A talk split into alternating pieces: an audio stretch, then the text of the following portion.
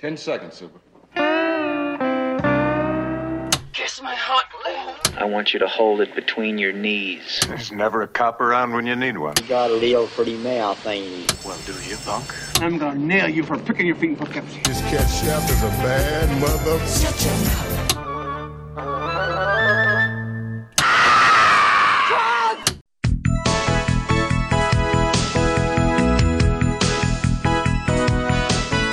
Welcome to Vintage Video's 12 Days of Christmas, where as a special treat this year, we'll be reviewing all our Patreon poll options for December of 1973, overanalyzing what you've seen and spoiling what you haven't. I'm Patrick O'Reilly, I'm Jesse Bayless. And I'm Richard Wells. and today marks the 50th anniversary of the release of Magnum Force on December 13th, 1973.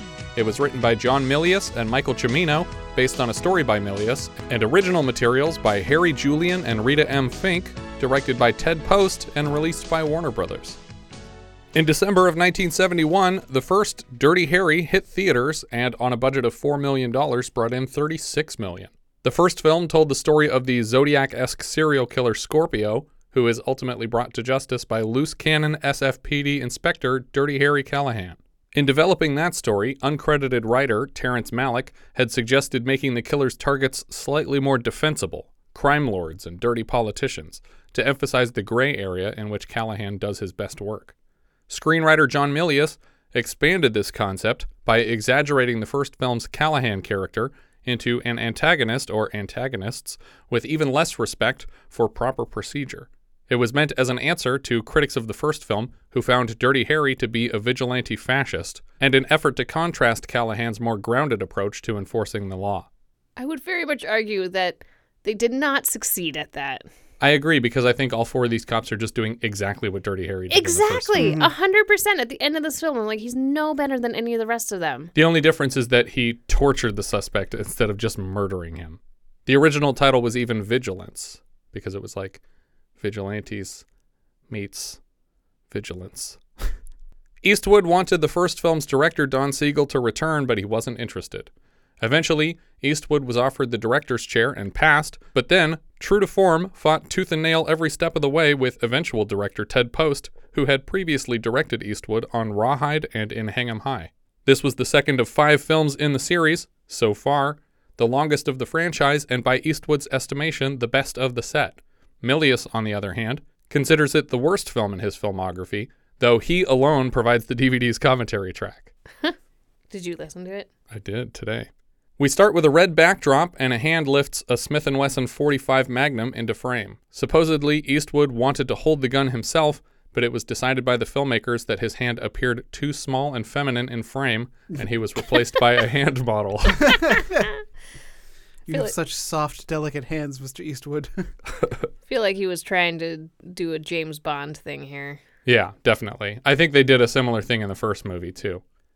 As the score climaxes at the end of the opening credits, the gun turns to face camera, and we hear the same Do You Feel Lucky speech from the first film. It actually is spoken twice in the first film.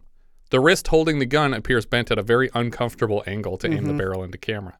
We cut to a crowded courthouse lobby where Mr. Ricca and his attorney, Mr. Weinstein, are leaving the courtroom after having been found not guilty of some unspecified crime. Do you guys recall the last time we saw the steps in this lobby? Um, what city are we in? San Francisco. San Francisco. Um, You want a clue? sure. It's related to this film. Oh, was it dirty? It was Dirty Harry. Fair. A week before we covered Dirty Harry, we covered a regular episode that ends with a scene on these steps, right after something is handed off to the government, specifically to top men in the government. I was gonna say, was it Raiders of the Lost Ark? Raiders of the Lost Ark. This is where Marion and Indy part ways on the at the bottom of these steps at, at the end of the first film. Really? Even though it's supposed to be in D.C. Yep. The defense attorney proclaims that he is being unduly targeted by the prosecution. He's just a businessman trying to do his job. The prosecutor is also not surprised by the decision because this seems to be the way of the city now. Protesters outside close in on the press and defendants as they move toward their cars. People are getting shoved hard to the ground in the chaos. If IMDb trivia is to be believed, Carl Weathers is among these protesters, but I looked pretty hard for him and I did not see him. Mm. As is often the case in the Dirty Harry series, this particular criminal is being let off on a technicality because of crucial evidence being rendered inadmissible. Whether or not this is Harry's fault specifically is is unexplained. Yeah, yeah. The defendant was accused of having orchestrated the killing of Anthony Scarza, a local labor leader, and his family. Weirdly, though, Ricca is also a labor leader, so maybe this is infighting or a struggle for power. It's just Reds all over again. We cut from a reporter on the courthouse steps to a television broadcasting his report. We see an SFPD helmet and sunglasses, as well as a framed photograph of another SFPD officer in uniform. Do we ever explain who this is a picture of? I assumed it was Like one of their dads? Yeah, I mean, so I'll get into it a little bit later, but this movie tries to throw a red herring in there, and I feel it Right. does it very poorly. Someone moves into frame and puts on the helmet, glasses, and a gun belt before stepping outside. We never see their face, and it seems as though we're supposed to assume this is the hero, Dirty Harry Callahan. As their car moves down the freeway, Ricca and his attorney Weinstein celebrate the win as they are slowly pursued by a bike cop that we just saw leave his apartment. The chauffeur Gino assures Ricca that he's obeying the rules of the road, but the bike cop points him off the side. Once the cop begins talking, it's clearly not Clint Eastwood, and the chauffeur tries to point out his celebrity passenger as if that will somehow excuse whatever traffic violation got them pulled over. Ricca rolls down the backseat window and informs the cop that he's making a huge mistake that will cost him his job.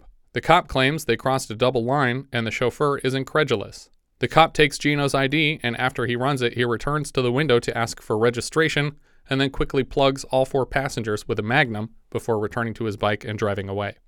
Later, while the cops search the bullet riddled car, Dirty Harry, played by Clint Eastwood, and his partner, Earlington Early Smith, happen upon the scene. When Callahan sees who's been killed, he's less than sympathetic. Couldn't have happened to a nicer bunch. Just then, Lieutenant Briggs arrives, played by Hal Holbrook, and makes a similarly celebratory remark. Looks like somebody saved the taxpayers a lot of money, doesn't it? Briggs tells Callahan he shouldn't be at the scene because he has a history of police brutality and he doesn't want the department blamed for what happened here today.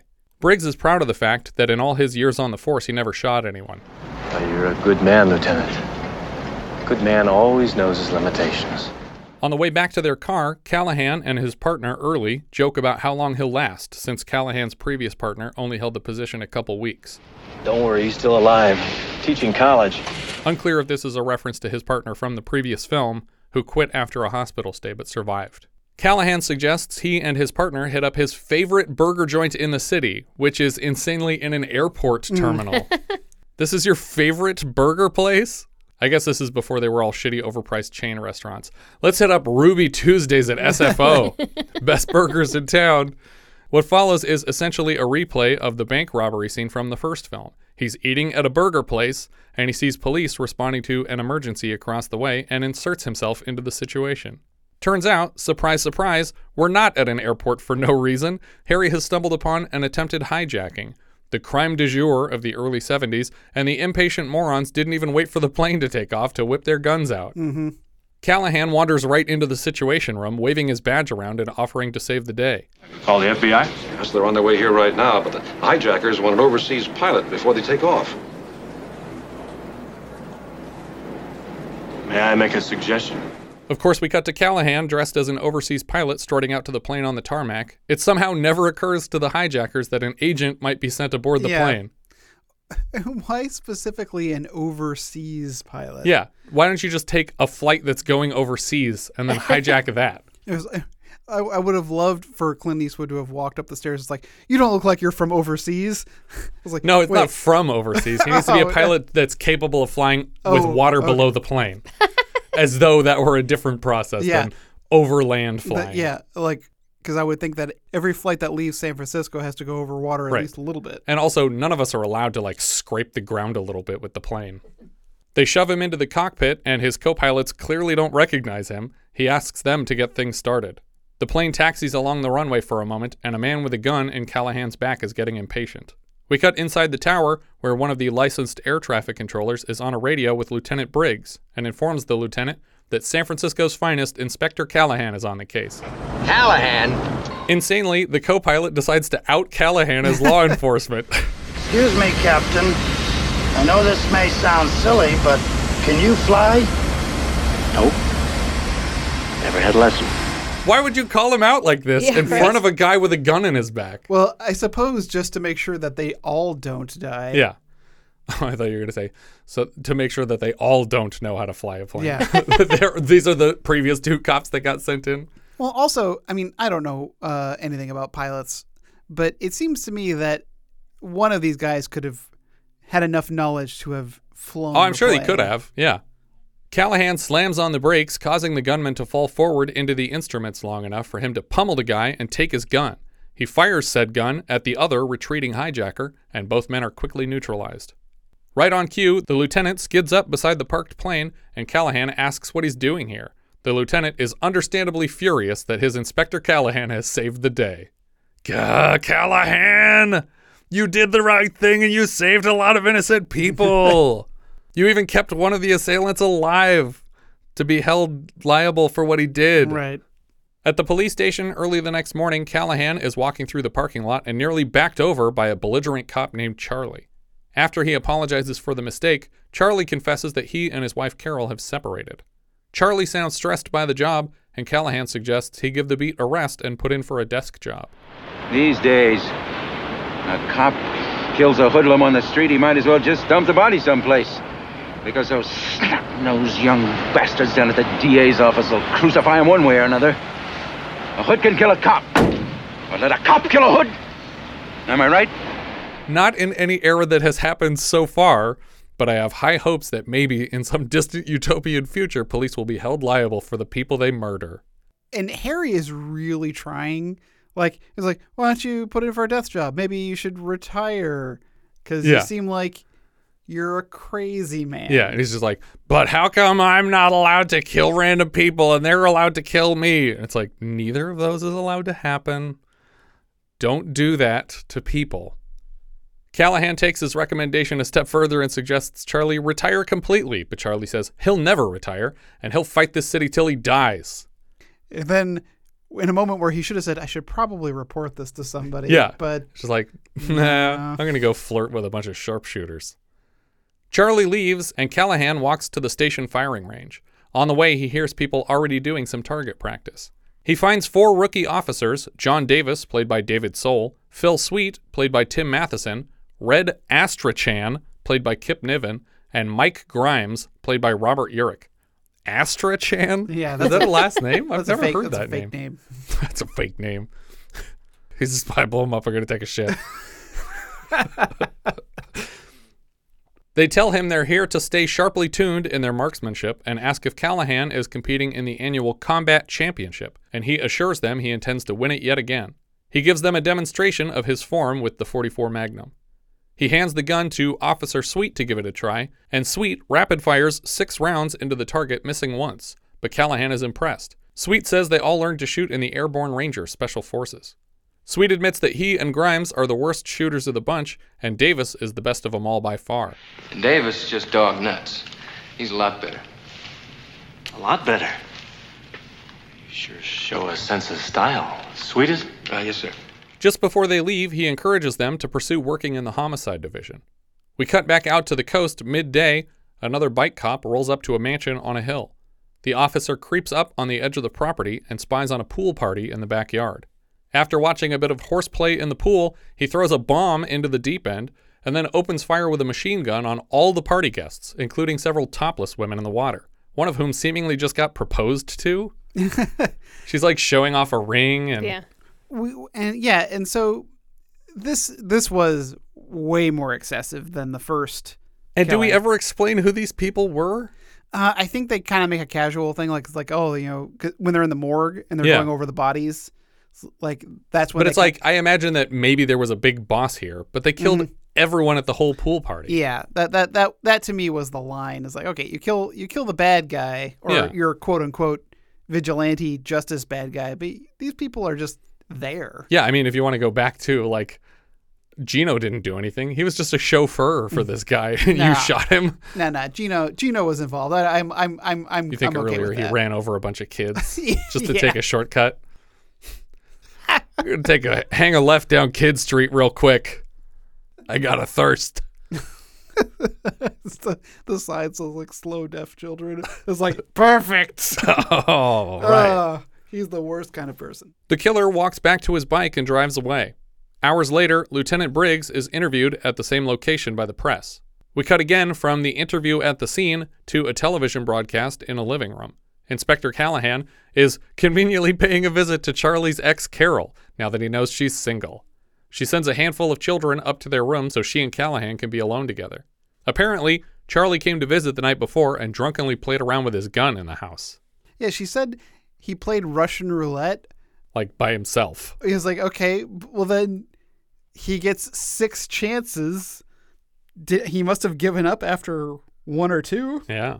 I guess you just take a shot every time you survive. He's just really bad at it. yeah, terrible marksmanship. Harry asks if she knows where Charlie's living, and she claims not to know or care, and then says where he's living and that he's there with a new dancer, so she both knows and cares.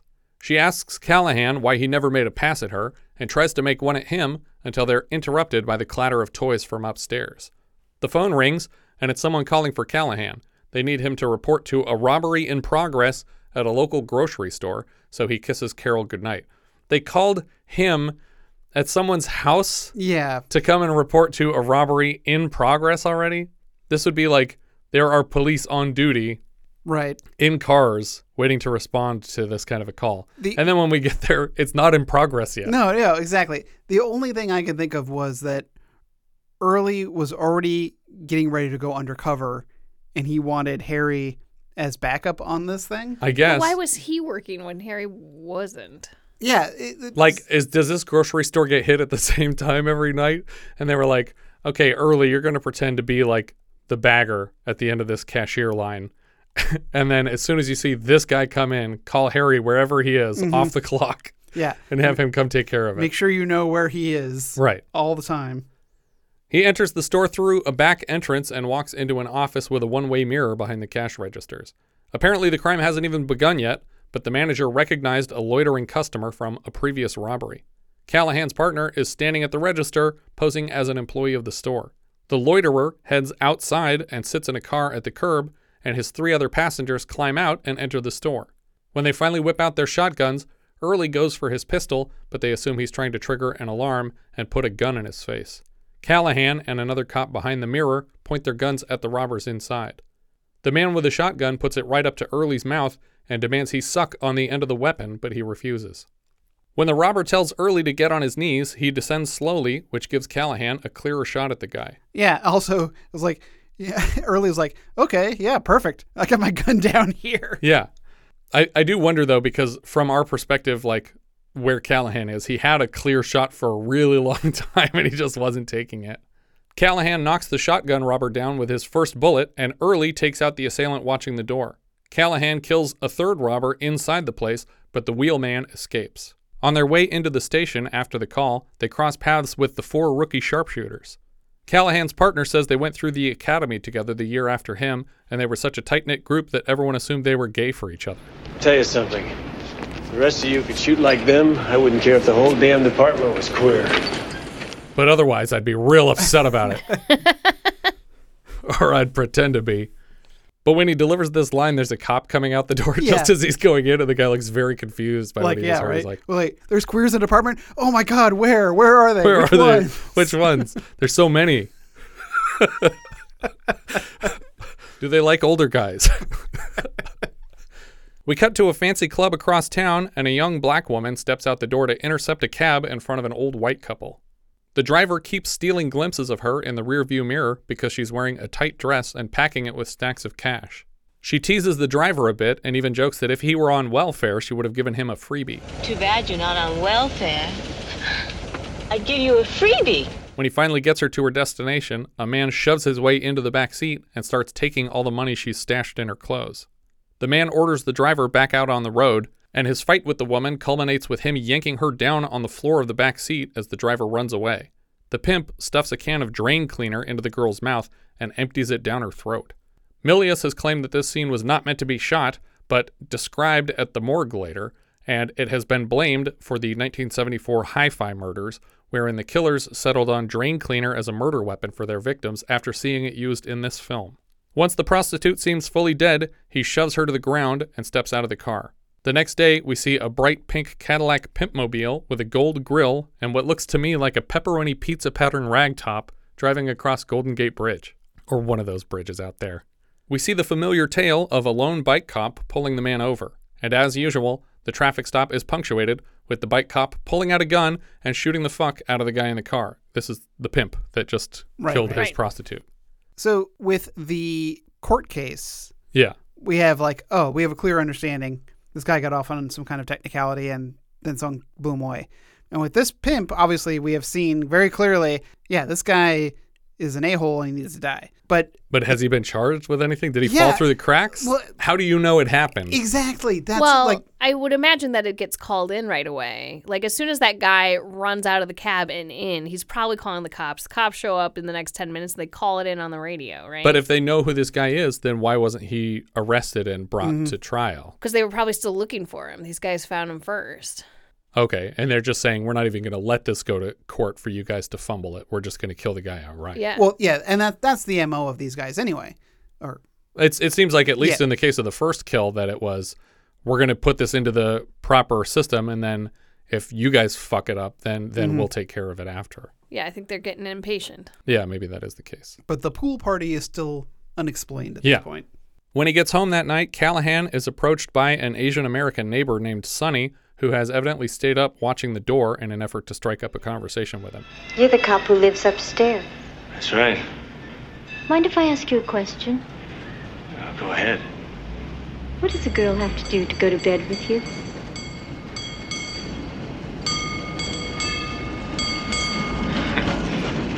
Try knocking on the door? I don't think a girl this forward has trouble like getting Yeah. talking people into bed. Like what she could have started with the first question, really. Upstairs, he takes a seat on his bed to chug a beer and notices a framed photograph of himself and his deceased wife, killed by a drunk driver, as we learned in the first film. He hears a knock at the door and rises to answer it and let Sonny into his place.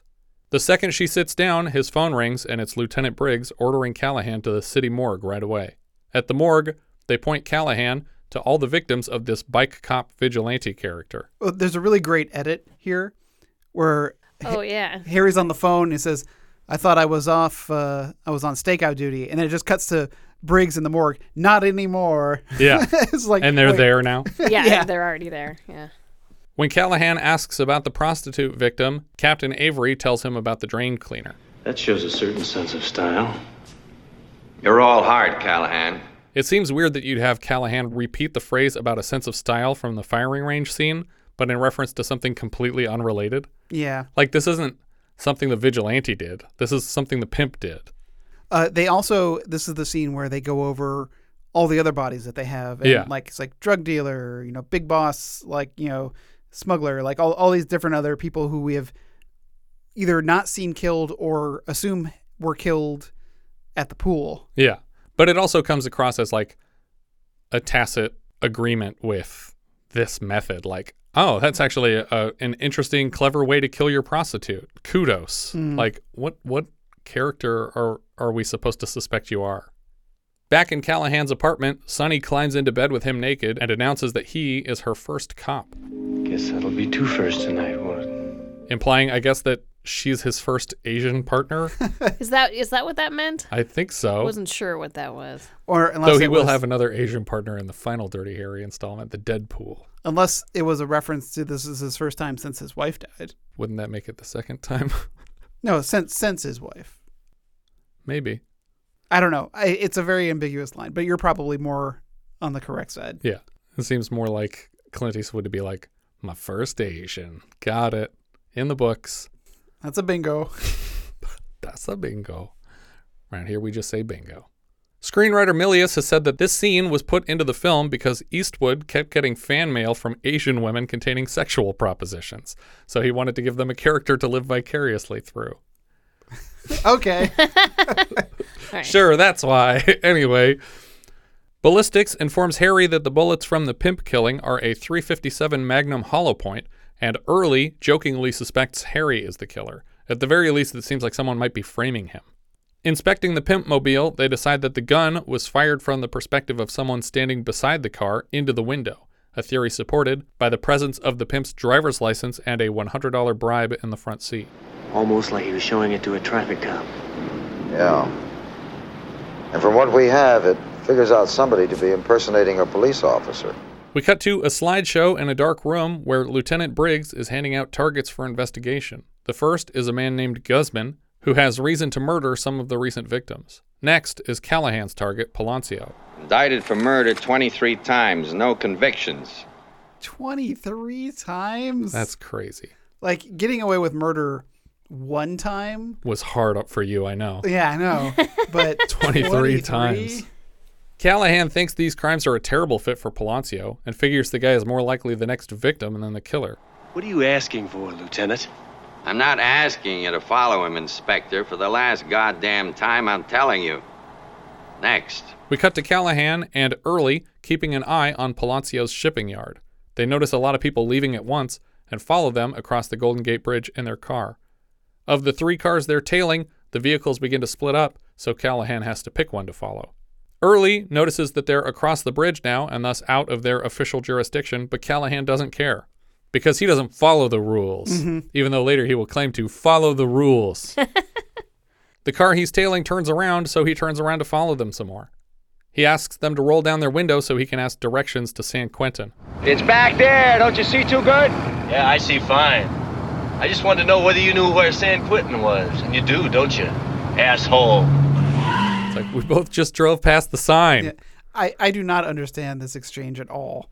Like, It's like that's proof you're a bad guy. yeah, because you know where the prison is. no, I have no idea where San Quentin is. I keep getting away with it. 23 times. Going for 24. Harry skids away, and Early complains about him always doing things his own way. Harry offers a completely nonsensical response. You do things someone else's way, and you take your life in your own hands. Aren't you taking your life in your own hands if you do things your way? If you do things someone else's way, aren't you putting your life in their hands? I feel like he may have just read this line wrong. yeah. We cut now to Inspector DeGiorgio and the team assigned to watch Guzman's skyscraper in the city. It's been 24 hours and they haven't seen anything worthwhile. Now, this next shot, I don't understand. I don't know what's happening here, so maybe you guys can fill me in. Down on the street, we see a bike cop get into a fender bender with a car at an intersection, and everybody stops to look at it. Guzman up on his balcony, Mhm. the cops that are doing this surveillance. Who was that? Why did they get hit by a car? so it's Charlie It's McCoy. Charlie, yeah. And I'm assuming he spilled on his bike because he's been drinking. Yeah. Okay. I think it's just supposed to show that he's incompetent and in the area. But there's that like in. six bike cops in this movie, so it could be so many different people. But they cl- but they say out loud it's it's McCoy. Yeah. Oh, They they, do. say it's McCoy. They do. Okay. Yeah. Well, when he gets back up on his bike, he starts to ride away, but it also looks like his left hand is like heavily bandaged, or like he's holding a bag or something in his left hand. But that doesn't play into anything either. Guzman watches the whole scene play out from his balcony and then heads back inside his penthouse where a naked man and woman are doing coke on a huge circular mattress on the floor. See, this is a fun character trait. I like that he has a guy and a girl. Yeah. Likes to keep it symmetrical. I feel like the guy's just there as like a placeholder. And it's like that's the stand-in. He's there. They His check him for they, stick, they check him for lighting, you know, and then he steps out and the and the big guy steps in. The nudes try to share drugs with him, and he's not interested. He sits beside the naked girl, and we cut to a stairwell as a bike cop trudges up several flights. The bike cop steps out onto the roof of the skyscraper and starts coming down a second stairwell. So I- I, have seen this movie before, but I've forgotten a lot about it. And so when he walks through a section of the stairwell and gets like in a huge puddle and starts leaving like footprints, Yeah, you keep thinking that's going to be a that's big clue. that's going to be a big thing. But I was like, okay, as he's coming down the stairs, it's clear as day that this is not Charlie McCoy.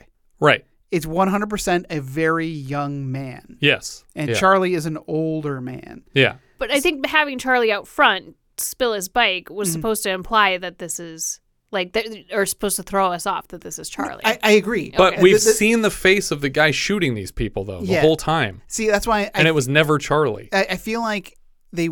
I couldn't tell if the movie wanted us to suspect Charlie, in which case we should have seen more of him. Or we should never have seen the face of the person doing these killings. Correct. Yeah, we should never have clearly seen their face and heard their voice. Yeah.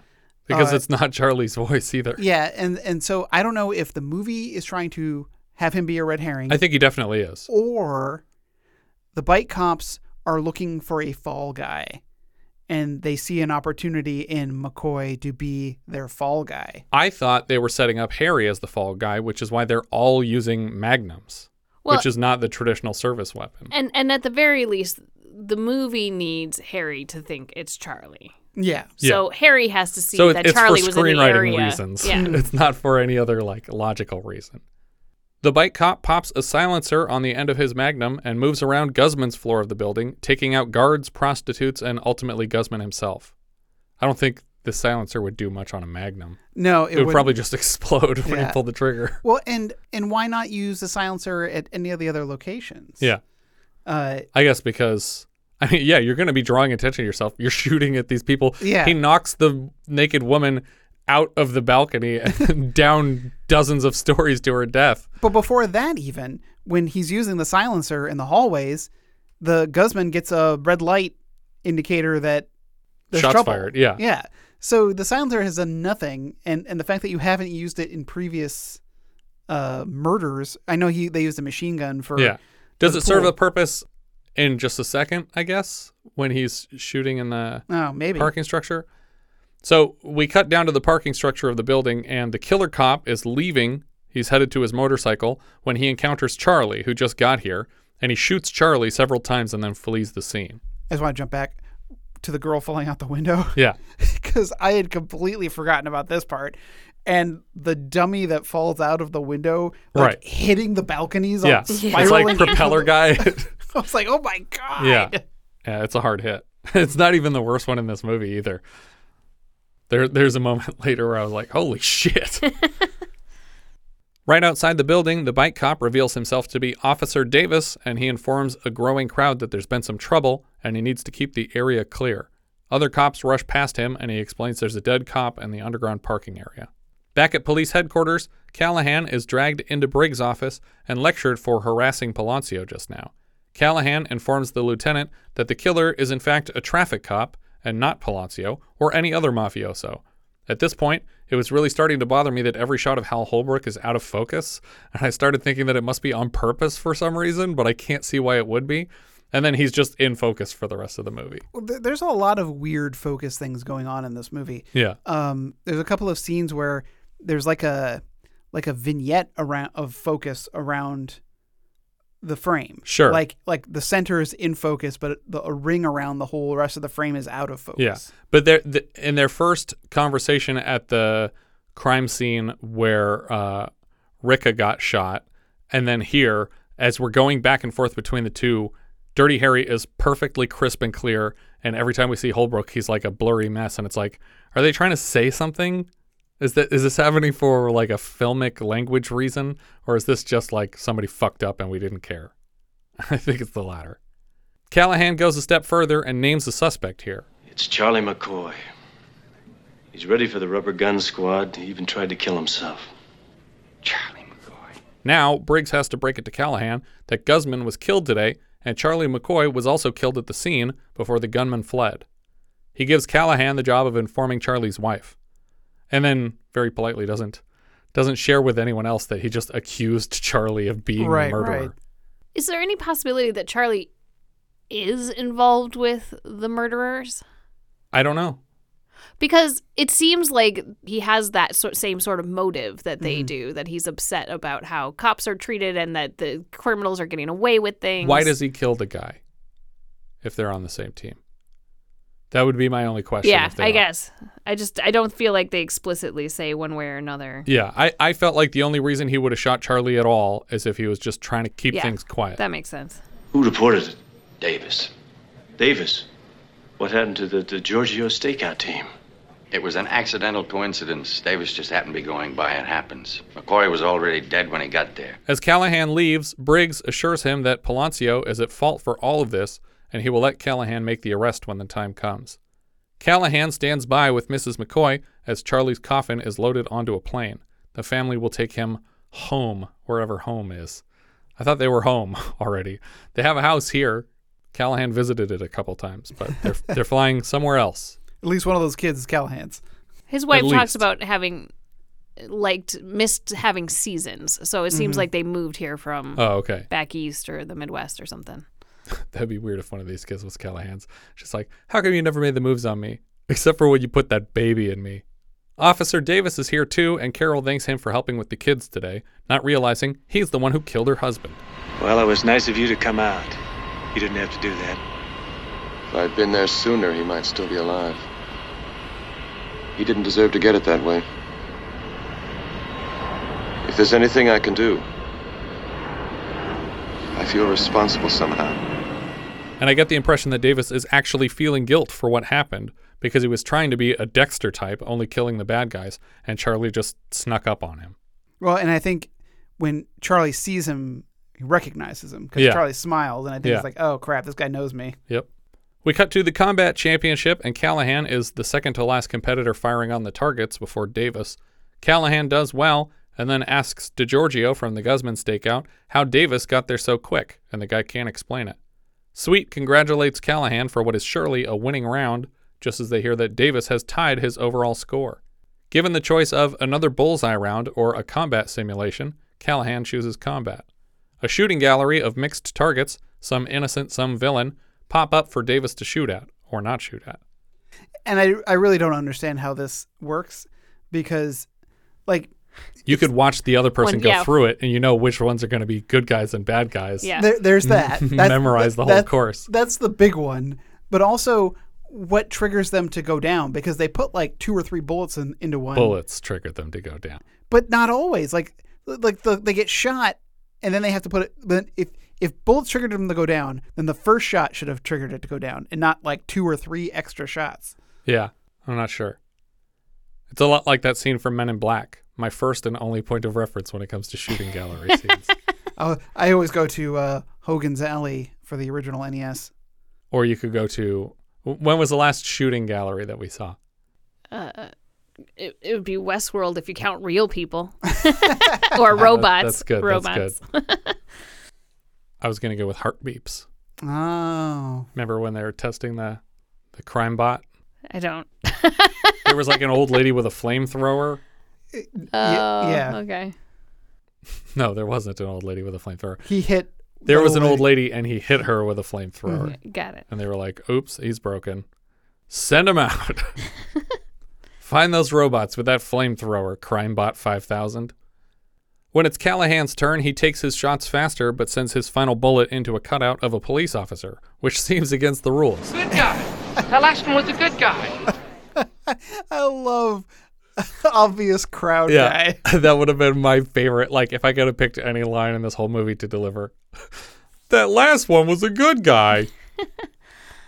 So he's sending a message here, right? Yeah, but it's also kind of like when Will Smith shoots that little alien girl because she's holding all the physics books. It's like, just because this person looks like a good guy doesn't mean they're a good guy. Yeah. Some of those who work forces are the same who burn crosses. Whoa, nobody's ever said that, but that's a song. It's from a song, Richard. Oh. yes, the um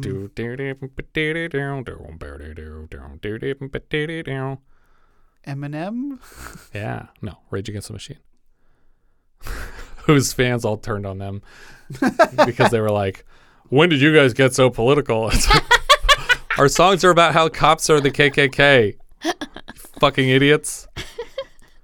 The final shot disqualifies Callahan and Davis takes the win. Callahan asks to fire a few shots with Davis's gun. He nails five targets in rapid succession before handing it back, but claims he missed with one bullet. That night, Callahan returns to the combat gallery to find the sixth shot that he didn't lose. He intentionally put it in a door frame where he could collect it later. Couldn't he have collected any of the bullets? Nope, just that one. Well, I think that uh, the rest of them, if they w- would would go th- through a target, Hmm. Uh, this would get Forever. lodged in somewhere he could retrieve it. Yeah, makes sense. He should have just turned and shot Davis in the face. and then that night, I'll snuck out retrieve into it the from your field, face. pulled the bullet out of his dead face. I'm going to prove you're the criminal now. And then you'll see. He looks at the bullet under a microscope to compare it to the other bullets recovered from the recent string of shootings, and sure enough, it is also a bullet. He's probably looking at striations and stuff like that. Callahan brings Briggs to ballistics to take a look at his findings from Davis's bullet. Along the way, Briggs tells Callahan that he will be entrusted with arresting Palancio tomorrow. Briggs sees the similarities in the bullets and tries to collect the one that Callahan is keeping as evidence. They dismiss the ballistics scientist out of the room. Yeah. And I you don't don't need to be here for this part. You're Yeah. not above the line actor. I, I don't know if they're if Harry is doing this because uh, he doesn't want to be right, and so he doesn't want someone else brought in with information in case he's wrong. I think he just doesn't want anyone else to handle this evidence except for him, even though the chain is already filthy. The- Like this this bullet is inadmissible. So it's worthless that you've proven that he's the one who shot it. Callahan won't tell Briggs where he got the bullet and he won't hand it over, but he asks for Davis and Sweet as his backup tomorrow arresting Palancio. Briggs is reluctant to assign them because he says they don't have enough experience, but Callahan insists. At Palancio's office on the docks, six men ignore a ringing phone for like 30 seconds. and it's not like this is like a regular occurrence Yeah. or it's nobody here's job to answer the phone. They're just fucking not answering the Yeah. phone. It's driving me crazy. And finally, like Palancio just like looks at one of the guys and goes, just gives him a nod, like just answer like, it. you know what? I just realized I don't like hearing that sound. Why don't you go pick that thing up, buddy? They don't even know who's calling. Yeah. It's not like they knew what it was about and they were just waiting. Mhm. they they had no idea who this was going to be. It's it's a code. If if there's trouble, let the phone ring 83 times. All right, that's 83. Let's call it.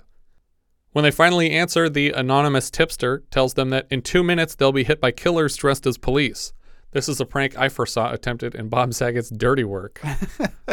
I mean, uh, look, the reason I'm calling is this. There's all these guys going around to the different frat houses pretending to be cops. But they're not real cops. They're fake cops. They just robbed a bunch of stuff from the Delta Psi house. So don't be fooled, okay? Sure thing, dude. Thanks for calling. Okay, no problem there, dude. Now, uh, you go back to doing something latently homoerotic, all right?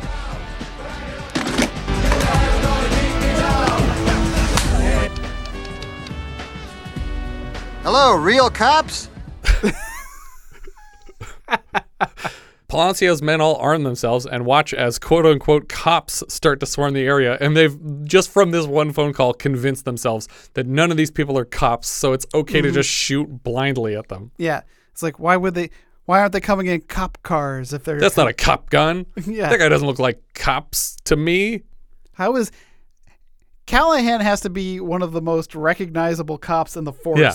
Like everyone has It's like, hey, isn't that that cop who's on the front page every few days? yeah. Isn't that the cop who you just saw driving next to you? yeah. Followed you yesterday. Didn't he threaten to send us all to San Quentin like earlier? Officer Sweet is sent to knock on the door, and from inside, Mr. Palancio assures him that nobody is home. Palancio fires his shotgun through the door and gets Sweet in the gut. And that's because all- he's he's not wearing a bulletproof vest. Not wearing a vest, and you're standing in front of the door. You don't do that. A massive shootout ensues, and Davis looks sickened to see his friend on the ground. Davis crawls up to the door and kicks it in before opening fire into the office and hitting a couple more of Palancio's men. Callahan hits a few henchmen coming out the back door until Palancio drives out himself.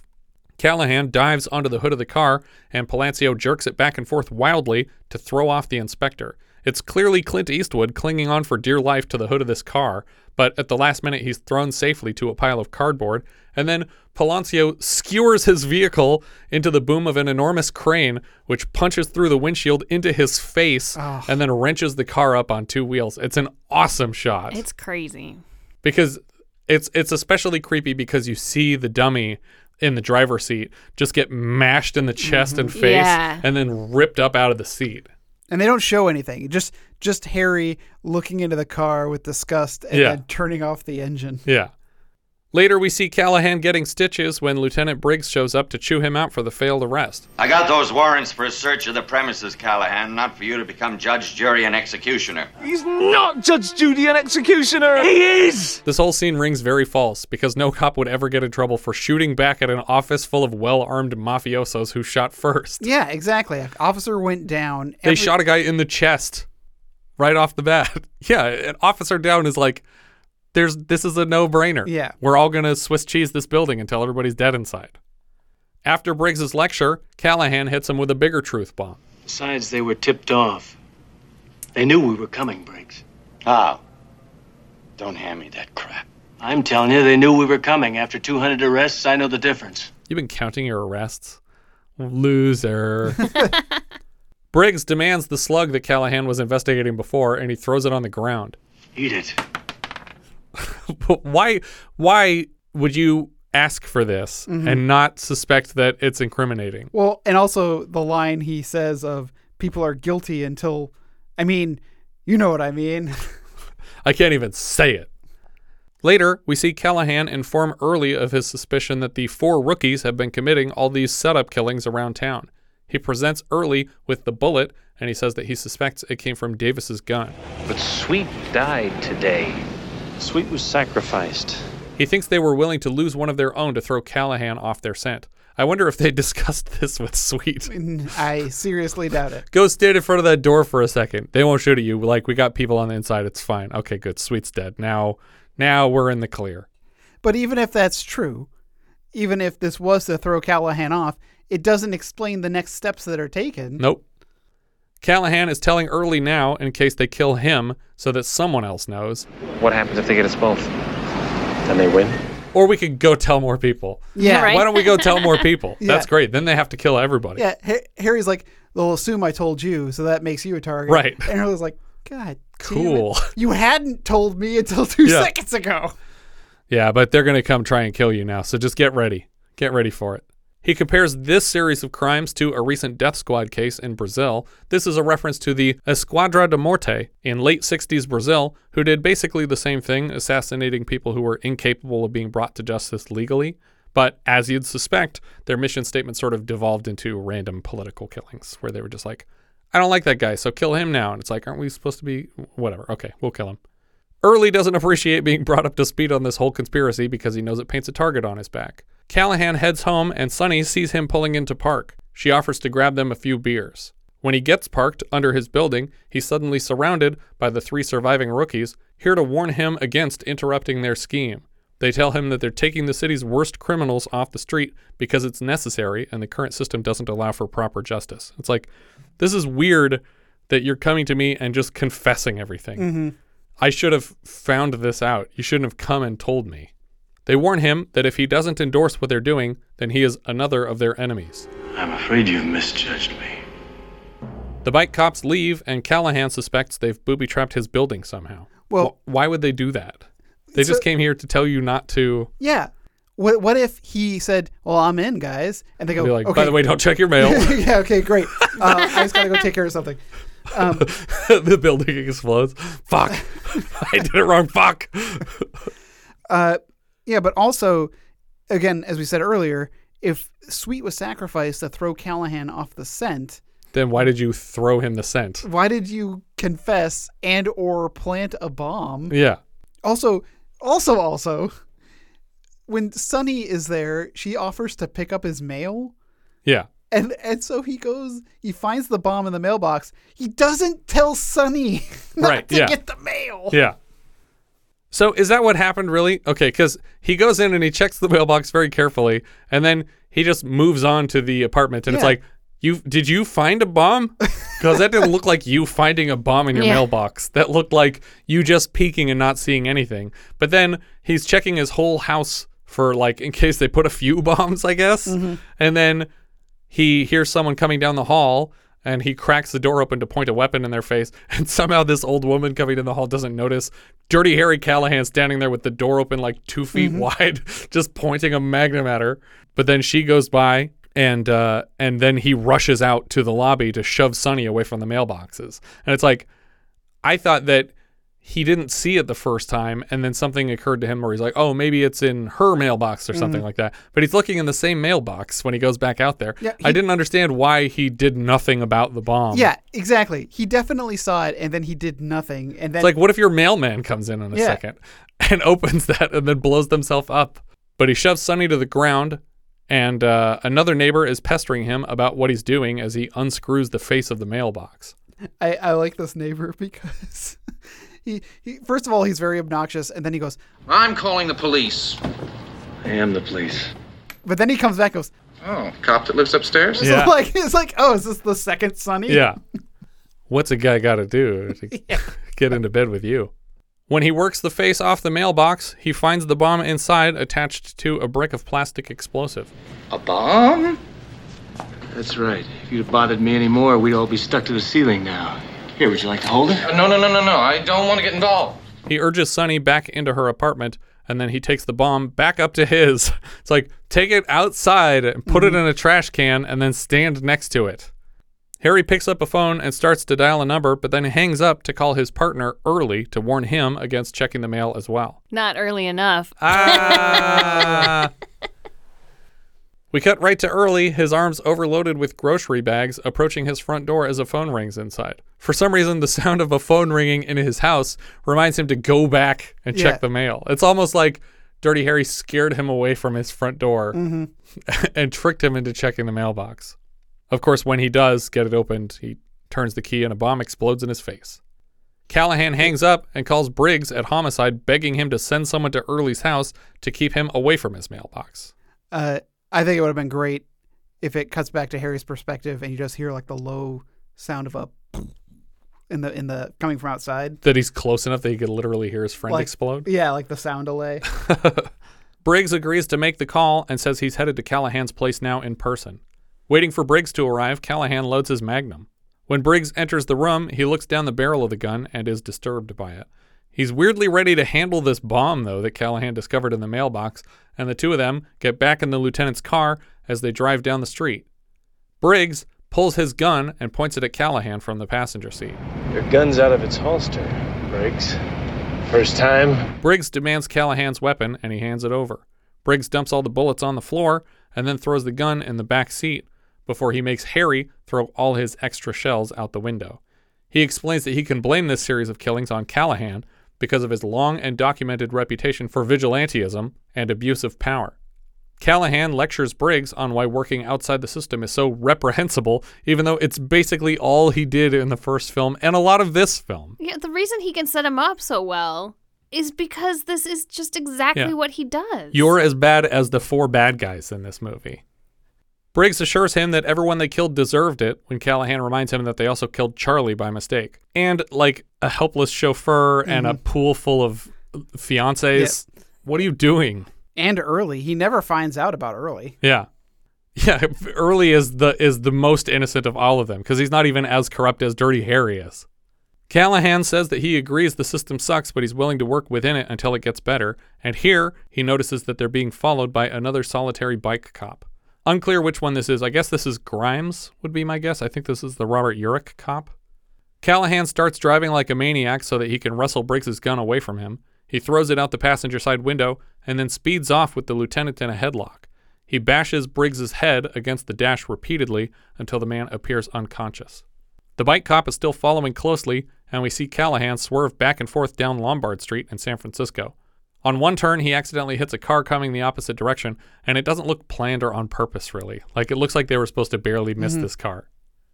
Callahan leads the bike following him to the train tracks and then flies up through a station where men are loading vegetables into boxes for shipping.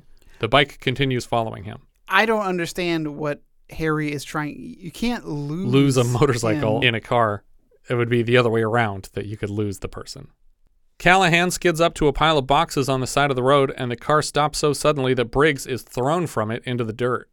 Callahan swerves around a corner on the dock and then doubles back fast enough to crash headfirst into the bike cop chasing him and just demolish the guy. Yeah, and and his car, which still runs. Right. God love that '70s American cars. Yeah, and that that's why I think this must be Urich because if it's not Urich, then it's Davis, Mm. and Davis has been like the leader of these four, so I Right. feel like he must be the last Yeah. one that they face off with. Suddenly, the other two bike cops are following him, and he leads them to a docked aircraft carrier. Oh, several docked aircraft carriers. Yeah.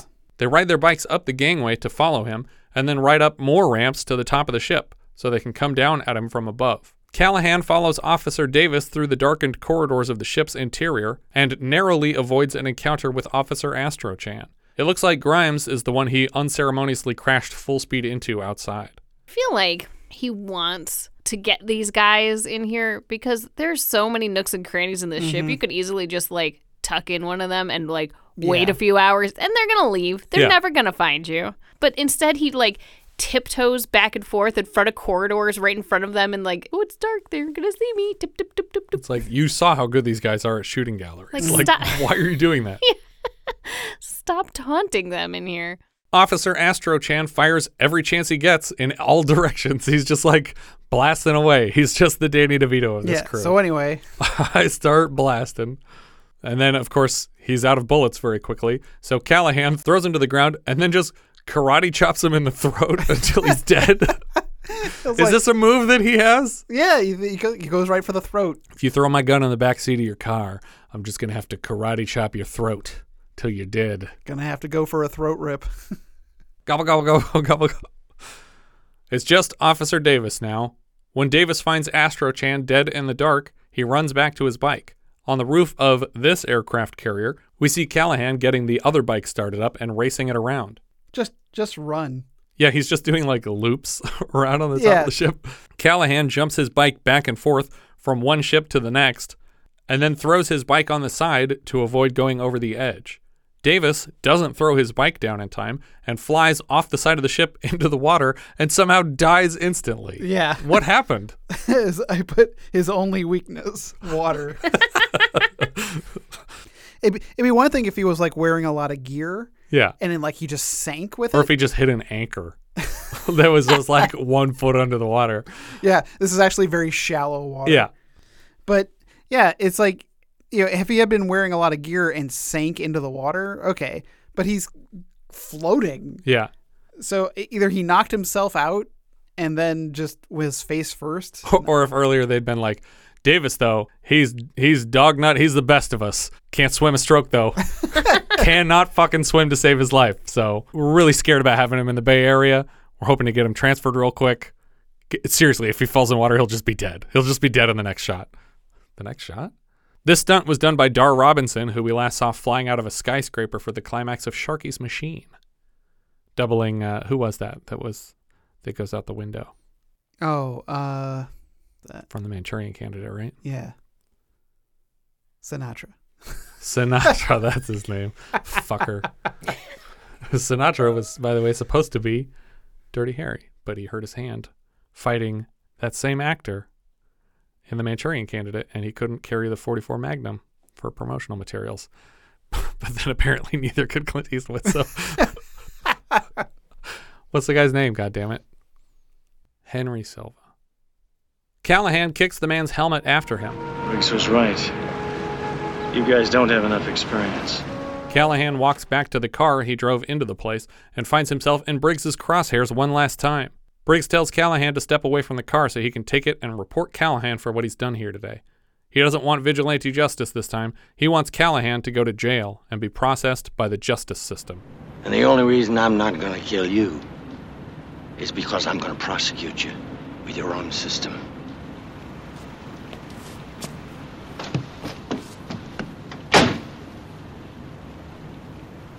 It'll be my word against yours. And who's gonna believe you? You're a killer, Harry. A maniac. Callahan tosses the bomb from his mailbox into the car before Briggs takes it away, and he makes it about a half block before the bomb goes off and just rips the car to shreds.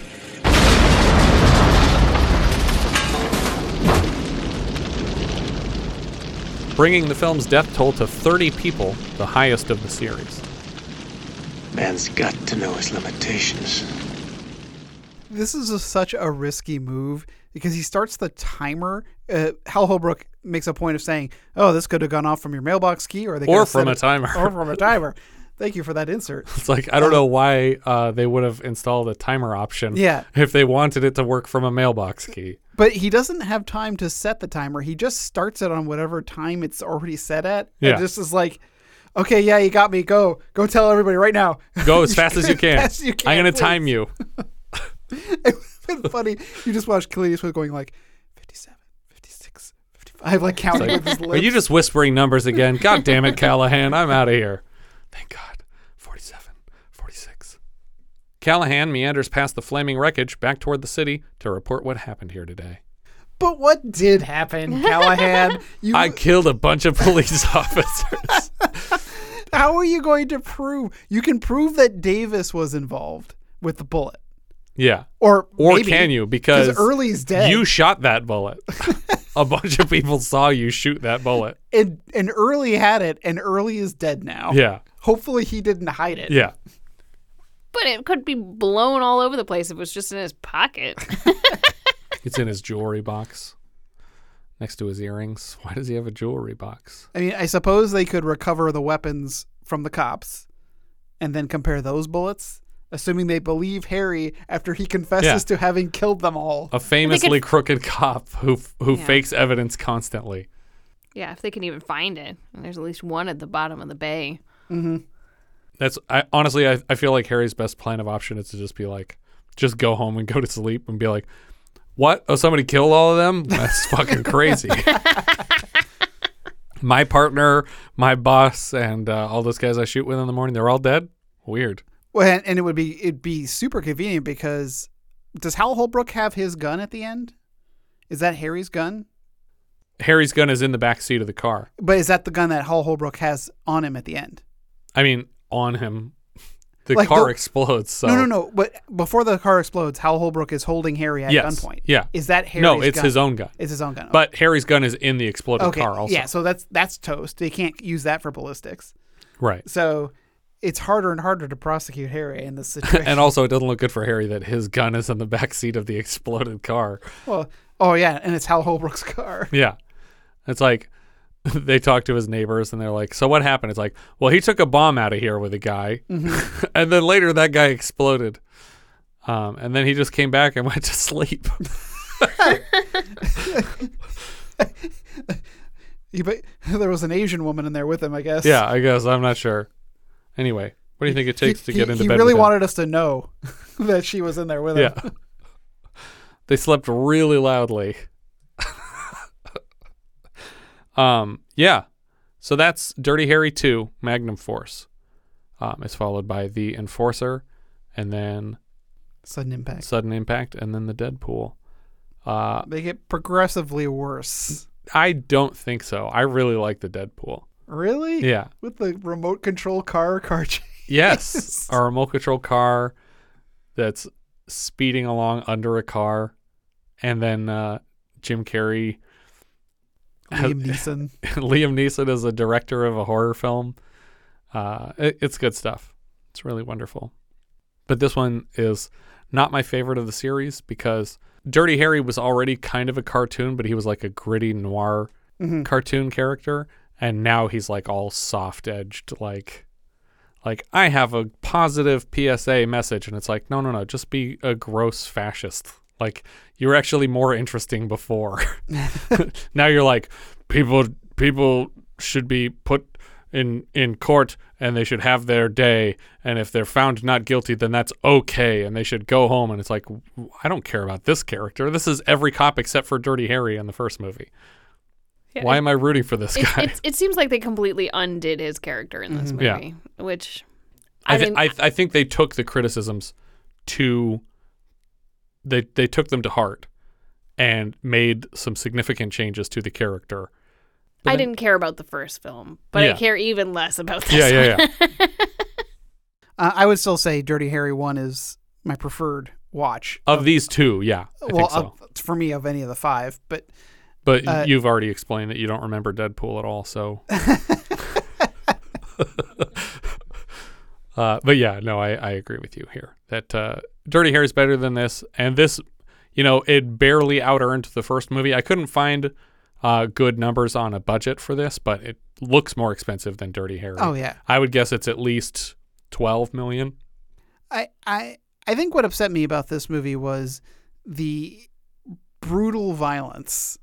Like, Needlessly brutal violence. yeah, it's just like so many innocent people get get killed, and and one that that that prostitute scene is really just Yeah. horribly upsetting, and it goes on for so long. Yeah. and and it's just just to build up that this pimp is a bad guy. I would believe he was a bad guy just for driving the car. Yeah. Uh, it it it just was it was too much. Uh, and and then like like the guy like everyone's pleading for their life, and it's just like no, okay, this is this is I feel a little gross. Yeah. a- after parts of this movie. Because what you did was you took the Dirty Harry sequel and you put four Dirty Harrys in it and you made them the bad guys without changing them from what Dirty Harry was in the first movie. And and I think their point was supposed to be what you accused him of being, this is what that looks like. Mhm. See how he's different? And it's like, no, you just changed what Dirty Harry was this time. That's what he was doing last time. Yeah. They were like, this is inadmissible. And he's like, you're telling me this gun's invisible? He's like, no. Harry, follow me here. it's like those the Batman sketches where he's just like, no, he's just sleeping. no, Batman, he's not asleep. but yeah, so that's uh that's Magnum Force. Our director here was Ted Post. Before this, he had directed Hang 'em High, which was the first Malpaso film. He also directed Beneath the Planet of the Apes, another second of five in a franchise, uh, and then came back to do no more of those. He also directs The Baby. You remember Oh, The Baby? I do. The baby. The Baby. Oh crap! The baby. Yeah. yes. I, the people who keep their their brother slash Yeah, yeah. son in a in a crib as an adult. at first, my mind went to the little dinosaur, the dinosaur one. Legend of of the lost baby. What is it called? yeah, it's definitely it's got a, a by title. Yeah. yeah. After this, he directed an episode of the Beyond Westworld television series and a great noir Robert Mitchum TV movie called Night Kill that we almost included in our first season until I realized it was it was only a TV movie. It never actually got a theatrical release. And this movie has Robert Mitchum's brother in it. Yeah, and Robert Mitchum turned down the role of Dirty Harry because he was like, "No, this is a gross character. I wouldn't want to play this guy." And then his brother's like, "I'll take three, please." Uh, again, the the writing here is from Harry Julian Fink for original materials. He wrote the screenplay for the first film, and he retains character credits on the whole rest of the series. He also has writing credits on Ice Station Zebra, Big Jake, and Cahill U.S. Marshal. And his wife Rita has a lot of the same credits. Um, the other writer, John Milius, uh, he had previously written Evel Knievel the same year. He has uncredited work on the first Dirty Harry, Jeremiah Johnson, and The Life and Times of Judge Roy Bean. After this, he writes Big Wednesday, Apocalypse Now, and The Story for 1941. And then next season, we'll see his work in Conan the Barbarian and later Red Dawn. He's also famously the basis for John Goodman's Walter Sobchak character in the Coen's Big Lebowski. Michael Cimino, he had previously written Silent Running. He did a rewrite on this, which landed him the gig directing Thunderbolt and Lightfoot, which in turn got Deer Hunter greenlit on the way to Cimino's famous blank check deal on Heaven's Gate, which we covered in our first season of the show. So Thunderbolt and Lightfoot is after this movie. Yeah. Because He looks so much younger in that. Yeah. The music here was from Lalo Schifrin. He has 218 composer credits, including Cool Hand Luke, Bullitt, Kelly's Heroes, The Beguiled, Pretty Maids All in a Row, THX 1138, the Earth 2 TV movie. Oh boy, Earth Two. Yeah. The Mission Impossible series, Enter the Dragon, Charley Varrick, Roller Coaster. So far on the show, he's composed When Time Ran Out, Serial, The Nude Bomb, Brubaker, Battle Creek Brawl, The Competition Caveman, Dirty Harry, and Buddy Buddy. That's maybe the the most uh, from a single composer that we have so far. Last season, he was Oscar nominated for an original song in the competition that none of us remembered at the time. More recently, he has composed the 93 Beverly Hillbillies and the Rush Hour trilogy, which I think is coming back for a fourth installment soon. Uh, I don't know if that's necessary, but yeah, Rush Hour Two was like peak. yeah, but I will not say no to more Chris Tucker. We need more of that guy. The cinematographer here was Frank Stanley. He previously lit Tom Sawyer and Breezy. After this, he lights Thunderbolt and Lightfoot, Corvette Summer, 10, and so far on the show, Holy Moses and Under the Rainbow. And next season, he lights Grease 2. The editor here, Ferris Webster, uh, he previously cut The Manchurian Candidate, The Great Escape, Ice Station Zebra, High Plains Drifter, and Breezy. He's back to cut Thunderbolt and Lightfoot, Outlaw Josey Wales, The Enforcer, The Gauntlet, and so far on the show, both are 80s Eastwood titles, Bronco Billy and Any Which Way You Can, and his last two credits are both next season, Firefox and Honky Tonk Man. Clint Eastwood played Inspector Harry Callahan. He's an Oscar winning director with seemingly a new film every year. His latest is called Cry Macho, I believe, unless he's done another one since that. Uh, that's the last one I remember, but His films Unforgiven and Million Dollar Baby won him two Oscars each for Best Director and Best Picture. He's probably best known as Dirty Harry or from the Dollars trilogy, or before that, A Long Run on Rawhide, but mostly for his directing, I would say, lately. We've covered his work so far in Bronco Billy and Any Which Way You Can last season, and Patreon reviews of Play Misty for Me and Dirty Harry this season. Hal Holbrook played Lieutenant Briggs. Before this, he was the Elder in Jonathan Livingston Seagull. And later, he's Deep Throat in All the President's Men. We've seen him as Dr. Kellaway in Capricorn 1, Father Malone in The Fog, President Adam Scott in The Kidnapping of the President. Later, he plays a weirdly similar character to this in The Star Chamber, and he's also Ham Johnson in Fletch Lives. Mitchell Ryan played Officer Charlie McCoy. He was Burke Devlin in 107 episodes of Dark Shadows. He's Dave Drake in High Plains Drifter. He's the priest in Two Minute Warning, the general in Lethal Weapon, Riker's dad on Star Trek TNG, and Mr. Newberry in Grosse Pointe Blank. Oh, that's that's What you were thinking of? that's like his, his voice and his look, and now I I totally get that. Yeah. David Soul played Officer Davis. He's best known as Hutch from Starsky and Hutch, a role he was awarded on the strength of his performance in this film. Do you guys recall the last time we saw a lead actor from Starsky and Hutch in a film? Here's a hint. It was Starsky. he was the psychiatrist in Phobia Oh. that was teaching all of his patients to ignore their very understandable, reasonable phobias, fears of of death and drowning, and rape. At the time, David Soul was in a relationship with Sondra Locke, who would famously cohabitate with Eastwood for years, and even plays Callahan's love interest in the fourth film of this series. Tim Matheson played Officer Sweet. He was Jonny Quest on the 60s series. Did you know that? He did the voice of Jonny Quest. No, I did not know that. He was Jace on the original Space Ghost. He was Eric Stratton in Animal House, Alan Stanwyck in Fletch, so the villains of both Fletch films appear in this film. He's Charles in Drop Dead Fred. He's Van Wilder's dad in Van Wilder, but I know him best from his 20 appearances as Vice President Hoynes on The West Wing.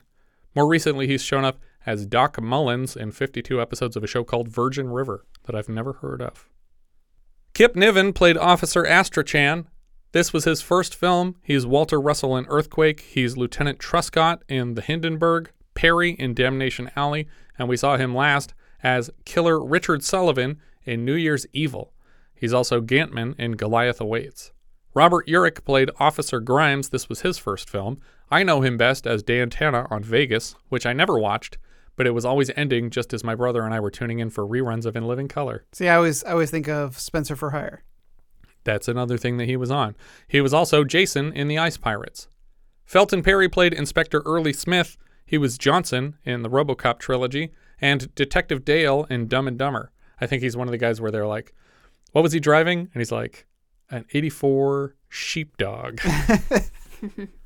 Maurice Argent played Nat Weinstein. He was Sid Kleiman in the first Dirty Harry. He's a tailor in Freebie and the Bean and a chef in the 78 Invasion of the Body Snatchers. We've seen him now as a deputy coroner in Cardiac Arrest and quote unquote Jewish man in Die Laughing.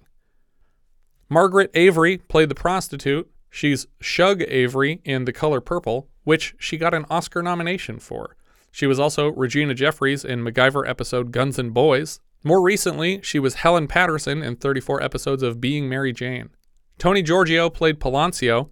He was Bruno Tattaglia in The Godfather. Bob McClurg played the cab driver. We saw him last season as Chicken Charlie in Cheech and Chong's next movie alongside his wife Edie McClurg. I was just gonna say, is Yeah. he related to Edie, or I guess married to Edie? That was that was um I think that was her first film and they were both uh big into the uh Second City, I think. That that was where they cast a lot of uh Cheech ended up bringing a lot of Second City people into Mm. that movie. John Mitchum played DiGiorgio. He plays this character in the first three Dirty Harry films. He's the brother of Robert Mitchum, who, as I said, refused the role of Dirty Harry. He's also Jacob Woodling in Paint Your Wagon, Elmer Briggs in Bigfoot. Clifford A. Pello played Guzman. We've seen him now as Sheriff in Little Dragons and Homer in Ruckus.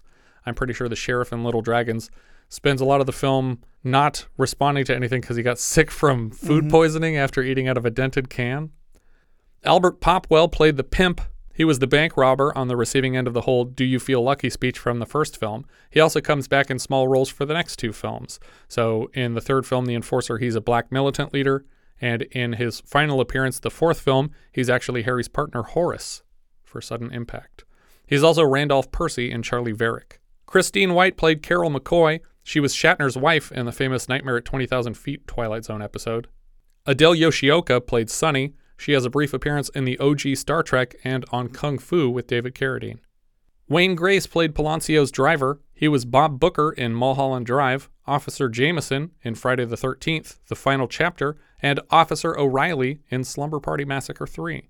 Will Hutchins played Stakeout Cop. He was one of the committee members attacked by lions in Roar early this season. Like the actor was probably attacked. Right, right. Terrence McGovern is apparently a demonstrator somewhere in the crowd. His first credit was in THX 1138, and we've seen him now in The Incredible Shrinking Woman and American Graffiti. He has a lot of voice acting credits, including Launchpad McQuack from DuckTales and Darkwing Duck. He's also the ADR director at the start of Mrs. Doubtfire, who fires Daniel for going off script. Lynn Mortensen played McCoy Child. She's the voice of Sally in various Charlie Brown specials, and Lucy once. Bruce Neckles played Controller. He was a writer of 124 episodes of Days of Our Lives. Suzanne Somers is uncredited on IMDb as Pool Girl. So I think that would be the girl who got proposed to and is showing off her ring and then whips her top off before she gets shot and drowns. Hmm. Doesn't super look like her. Yeah. But that's what they say. Well, there were several girls in that pool, though. Yeah, but this is the only one that could have been Suzanne Somers. Hmm. She had previously appeared in Bullitt, and we saw her last in American Graffiti alongside Terrence McGovern. She exploded to fame on Three's Company, and her first high profile step into film was last season's Bomb, 1980's Nothing Personal, which did so poorly that she didn't come back to film until 1994's Serial Mom. Despite her Three's Company beginnings, I would say my generation knows her best from Step by Step. John Vick played another demonstrator. He was Sheriff Sims in The Fog. He's back later as Lieutenant Ruskowski in the final Dirty Harry film, The Dead Pool. Carl Weathers is a demonstrator here, supposedly. Uh, soon after this film, he debuted the character of Apollo Creed in the Rocky films. We saw him last as Sundog in Death Hunt. And later he shows up in The Predator and in the titular role of Action Jackson. He's Chubbs in Happy Gilmore. He's himself on Arrested Development. And most recently, he was Greef Karga on The Mandalorian. Johnny Weissmuller Jr. played Palancio's hitter. He's the voice of Tarzoon Shame of the Jungle. He's also in American Graffiti for an earlier Patreon review this year, and his father was, of course, Johnny Weissmuller Sr., the classic Tarzan actor. Joseph Whipp played Palancio's hitter uncredited. He was Sergeant Parker in Nightmare on Elm Street and Sheriff Burke in Scream. Uh, one name I recognize on here, uh, Robert Trebor, uh, is credited as a reporter. Okay. Um, uh, I know him mostly from his run on uh, Hercules and Xena. Oh, okay. He played a character named Salmoneus. Oh, okay. I know Um, who you're talking about. But um, I can't remember. Is 52 Pickup on is one of the movies that we're doing? No. No. Okay. For some reason, I, I had that in my mind because I know him. He's he's in a Roy Scheider movie called Yeah. 52 Pickup. I was going to say that is a Roy Scheider movie, but yeah. Yeah. Uh, so yeah, that that I just recognize Robert Trebor, but mostly I know him from Hercules and Yeah. Xena. But yeah, so I just want to bring him up. I think that's everything for Magnum Force. If you have any thoughts you'd like to share, you can find all our socials at linktree slash vintage video pod. Thank you so much for listening, and I hope you'll join us tomorrow when we'll be discussing the 7 Ups, speaking of Roy Scheider, which IMDb describes like so. A tough detective who is part of an elite New York City unit is trying to find out who killed his partner, but uncovers a plot to kidnap mobsters for money. We leave you now with the trailer for the 7 Ups.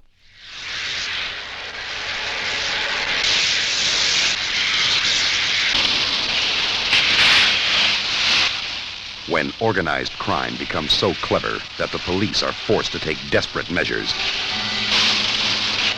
It becomes hard to tell the cops from the killers. Quick, Bobby! Bobby, get him! Roy Scheider, in The French Connection, he helped to crack a $32 million dope ring. Now he's back, leading a new team of undercover super cops, even more ruthless than the mob they're gunning for. The Seven Ups, the dirty trick squad that even the regular police are afraid of. Who shot the policeman in your car? I'm hurt. Bad.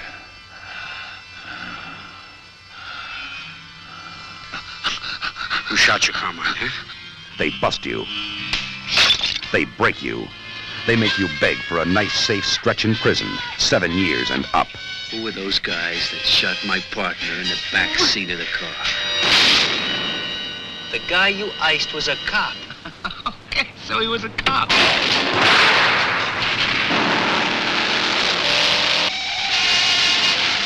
Now, From the producer of Bullitt and The French Connection, a high speed ride with the strong arm of the law.